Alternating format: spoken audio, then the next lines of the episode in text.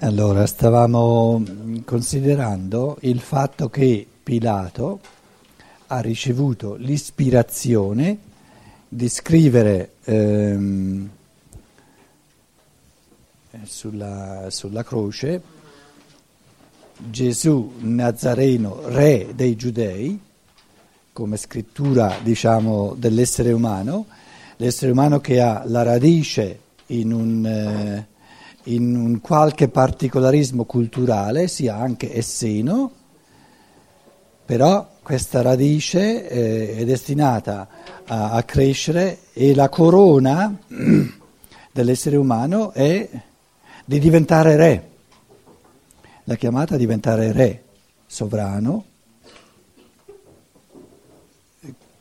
quello che chiamiamo continuamente libero, libero significa responsabile individualmente dei propri pensieri e delle proprie azioni. La regalità di eh, rappresentanza, dove c'è un re con i sudditi, è un passaggio, no? Finché eh, non si arriva al punto che ogni individuo umano diventa re di se stesso.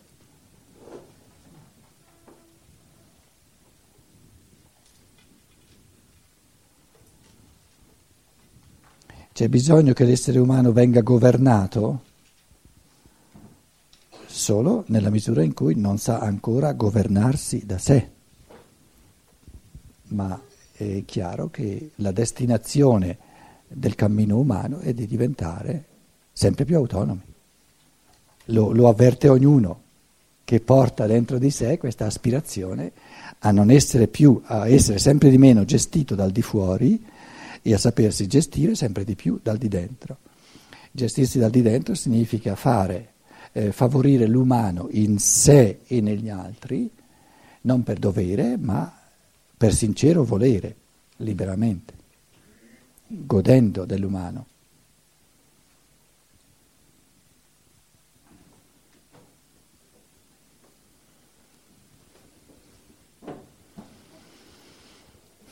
Nella misura in cui l'essere umano fa l'esperienza di ciò che è libero, che non devo fare, che è un elemento di creazione, nella misura in cui si vive anche ciò che è libero, che non è necessario fare, non è un dovere fare, nella misura in cui gli spazi di ciò che è libero aumentano, viviamo in tutt'altro modo anche ciò che è di dovere. Era questo un pensiero che oggi volevo mettere a fuoco, e cioè finché ciò che è di dovere è il tutto della vita, perché non c'è ancora la sfera di esuberanza, di ciò che n- nessuno deve, ma che è libero.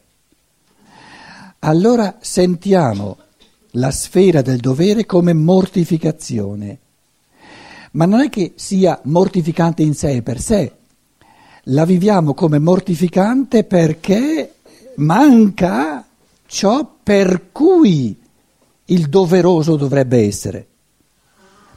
Quindi il doveroso è un controsenso preso in sé per sé. Diventa, acquista il suo significato vero soltanto quando si fa da fondamento per ciò che è libero. E allora, man mano che si fa l'esperienza sempre di più, con spazi sempre più vasti di ciò che è libero, si comincia ad amare, a fare volentieri, con gioia, anche ciò che è doveroso, perché ciò che è di dovere non è più qualcosa che faccio perché mi sottomesso, mi sottometto, ma è proprio l'opposto, lo faccio per poter emergere come individuo creatore e libero. Quindi il dovere, la legge, ciò che, ciò che, ciò che è doveroso è la spada a doppio taglio. O si fa lo strumento, si fa da base per ciò che poi è libero, oppure se omettiamo ciò che è libero o addirittura soffochiamo gli esseri umani, che gli impediamo, o, o, o abbiamo paura di ciò che è libero, allora sentiamo ciò che è di dovere come un'imposizione. Perché non ne, non ne vediamo lo sfociare in ciò che è libero. Quindi il discorso sulla legge, il discorso su, su, ciò che è di dovere, non è un discorso a senso unico, è una spada a doppio taglio. Il dovere, ciò che si deve fare, lo si può vivere sia come imposizione, nel senso che preclude, non prevede la via verso ciò che è individuale, oppure lo si può vivere come, diciamo, presupposto necessario, come base imprescindibile per vivere ciò che è libero, individuale, creatore. Però per vivere, eh, per fare volentieri ciò che è di dovere, altro, voglio dire, ciò che è di dovere lo si può fare volentieri solo nella misura in cui si vive oltre a ciò che è di dovere, ciò che è libero.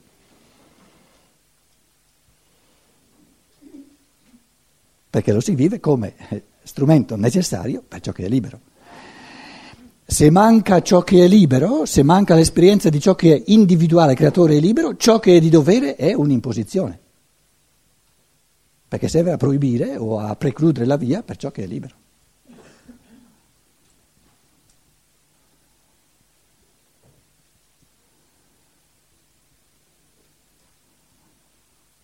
Allora, vanno osservate o non vanno osservate le leggi? Dipende. Dipende. Se le osservi parallelamente all'esperienza di ciò che è libero, vengono assunte, vengono a partecipare di, questo, di questa realtà di ciò che è libero. Le vivo come condizione necessaria, come strumento necessario per ciò che è libero. Se invece ciò che è libero manca o se ne ha paura o viene soffocato, ciò che è di dovere diventa una mortificazione dell'uomo, diventa un'imposizione. E diventa esso stesso immorale in fondo, perché invece di sfociare, invece di, di farsi da base per ciò che è libero, lo preclude e quindi mortifica l'uomo e ha ragione l'essere umano che non, non, fa sufficientemente l'esperienza di ciò che è libero, si ribella contro la legge. Ma il problema non è la legge, è la mancanza di ciò che è libero, di ciò che è creatore. L'uomo allora prevarica non perché è contro la legge, prevarica perché non sopporta di venire soffocato come individuo. Quindi il punto di riferimento della morale è sempre l'elemento individuale libero, creatore. Quello è il bene dell'umano, la pienezza dell'uomo. Abbiamo visto che Pilato ha ricevuto l'ispirazione di scrivere eh, questa, questa dicitura sull'umano, questa chiamata alla regalità, re dei giudei, quindi giudei è l'elemento comune di un popolo, di una cultura, no? giudei significa italiano, significa tutto ciò che è di gruppo, la chiamata all'essere umano a diventare re, a diventare sovrano, e scrive in tre lingue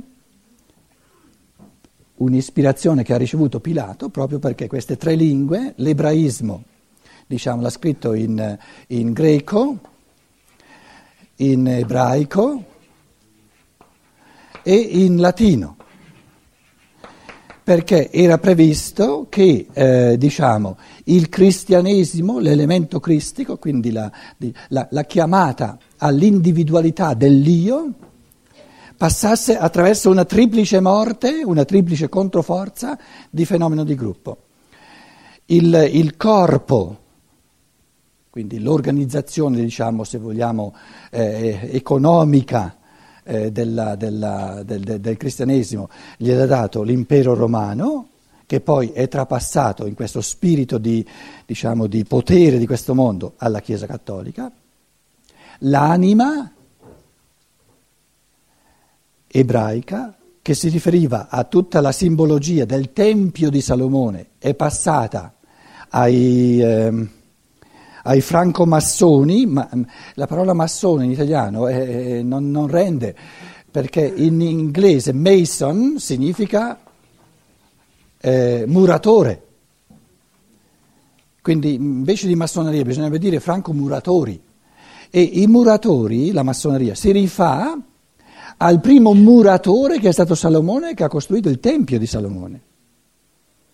Quindi è, è, molto vero, è molto reale che la massoneria che ha, che ha, inciso sulla cultura soprattutto occidentale di lingua inglese si rifà eh, non al fenomeno cristiano, si rifà alla simbologia del Tempio di Salomone come eh, diciamo, eh, costruttore ehm, franco-massone, come, come muratore, primo muratore. Muratore significa che conosce le leggi di costruzione di edifici sulla terra, le, le proporzioni dello spazio, del, diciamo della, il Tempio di Salomone è stato costruito secondo eh, proporzioni cosmiche del macrocosmo e del microcosmo eh, iscritte nella, diciamo, nella, eh, nelle proporzioni del Tempio di Salomone.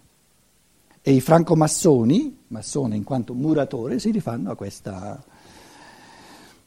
E negli ultimi, negli ultimi decenni anche in Italia si è scoperto che, eh, proveniente dal mondo inglese, anche in Italia, dove c'è la politica, dove c'è il potere politico, la, l'elemento della, della massoneria è stato finora, fino ad oggi, determinante.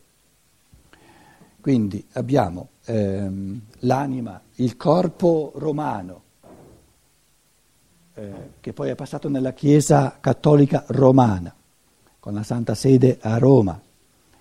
La, l'anima ebraica del Tempio di Salomone, della costruzione del Tempio di Salomone, è passata in tutta la corrente culturale della massoneria e la filosofia greca si è materializzata nella scienza moderna, scienza, eh, nelle scienze naturali moderne. Questo diciamo, il cristianesimo, lo spirito del Cristo è passato per questa triplice morte, per questa triplice materializzazione, una materializzazione corporale, la Chiesa Cattolica, una materializzazione animica, la massoneria, una materializzazione spirituale, la scienza materialistica, le scienze moderne, per dare all'individuo, nei tempi del ritorno del Cristo nell'individuo, la possibilità di far risorgere Cristo, lo Spirito del Cristo da questa triplice morte di gruppo nell'io singolo, nella libertà dell'io singolo. Quindi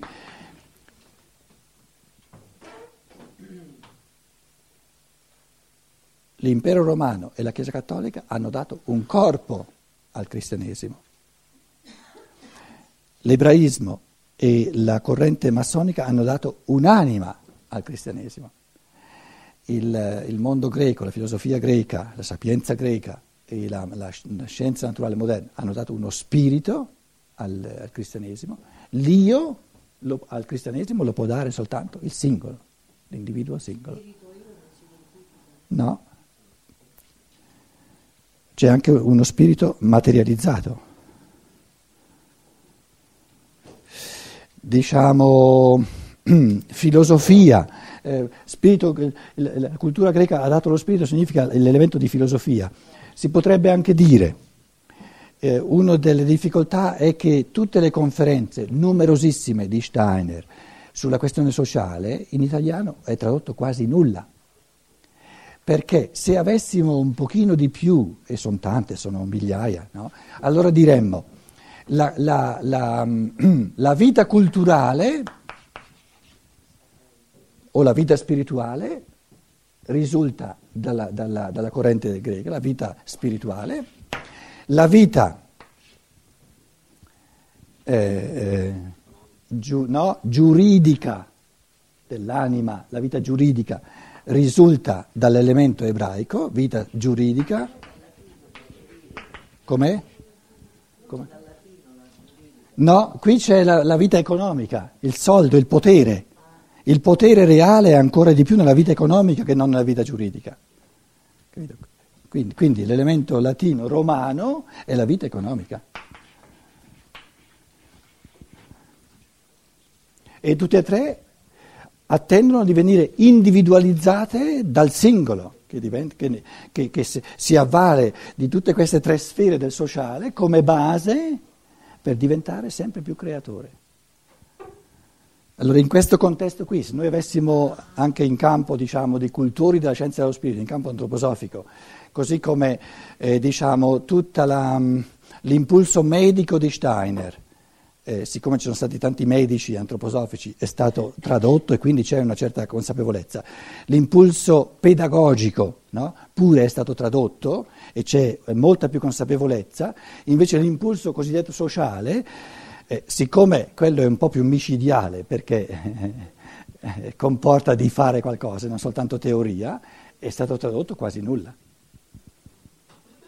e perciò avrete forse notato che nei testi di Steiner che le, le edizioni Archiati stanno traducendo, diversi testi sono sociali, proprio perché mancano eh, in Italia e vanno masticati, eh, sono, sono, molto ricchi, hanno, eh, danno degli spunti molto, eh, molto belli, però eh, è, è, è, difficile eh, studiare delle conferenze di Steiner sul sociale e farne una pura teoria, non ha senso.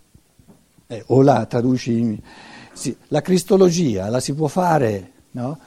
eh, andando in brodo di giuggiole in cameretta senza un'incidenza sulla vita più di tale, eh, più di tanto, ma eh, la questione sociale eh, o la traduci in vita o non ha senso. Per esempio si pone subito il quesito, no? io non posso eh, prendere sul serio i pensieri di Steiner eh, sulla questione sociale senza riconsiderare il mio modo di trattare i soldi. Eh, e lì la cosa diventa, eh, finisce di essere pura teoria. Allora uno dice, vabbè, lasciamolo da parte, no? leggiamo pedagogia o leggiamo... Certo che anche la pedagogia è qualcosa di concreto, è qualcosa che si fa, però è un settore della vita. Non è, che, non è che il fatto di fare pedagogia steineriana mi comporta eh, di, di, vede, di, rivedere le mie azioni in borsa, supponiamo, se no. Le due cose possono essere parallele. Invece il progetto sociale di Steiner è micidiale nel senso che non ti concede di, di, di fare delle belle teorie. O diventa vita oppure non ha senso. E secondo me questo spiega perché è stato tradotto quasi nulla.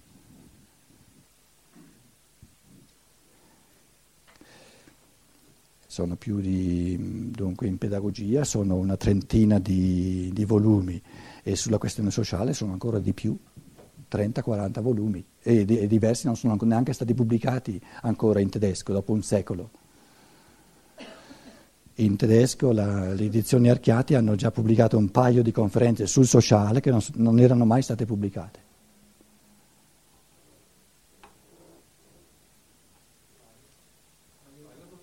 Sì. Senti fi. Come? Eh, per esempio l'uomo tra potere e... Come, come, come, si chiama in italiano? L'uomo tra potere e libertà, ce l'hai qui? Ah, il coraggio della libertà, per esempio, ecco, è micidiale quella conferenza. Eh, se uno la studia dice, no, no, per carità, per carità.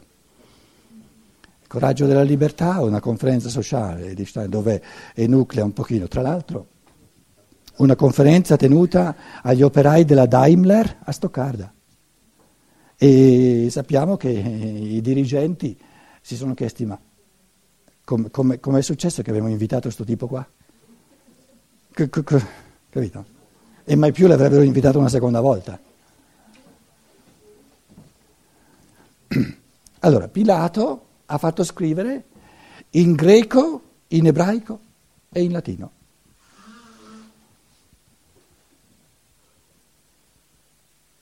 Un'ispirazione proprio reale del, del cammino dell'umanità. E abbiamo queste tre matrici fondamentali di questi duemila anni, lo spirito greco, l'anima ebraica e la corporeità romana.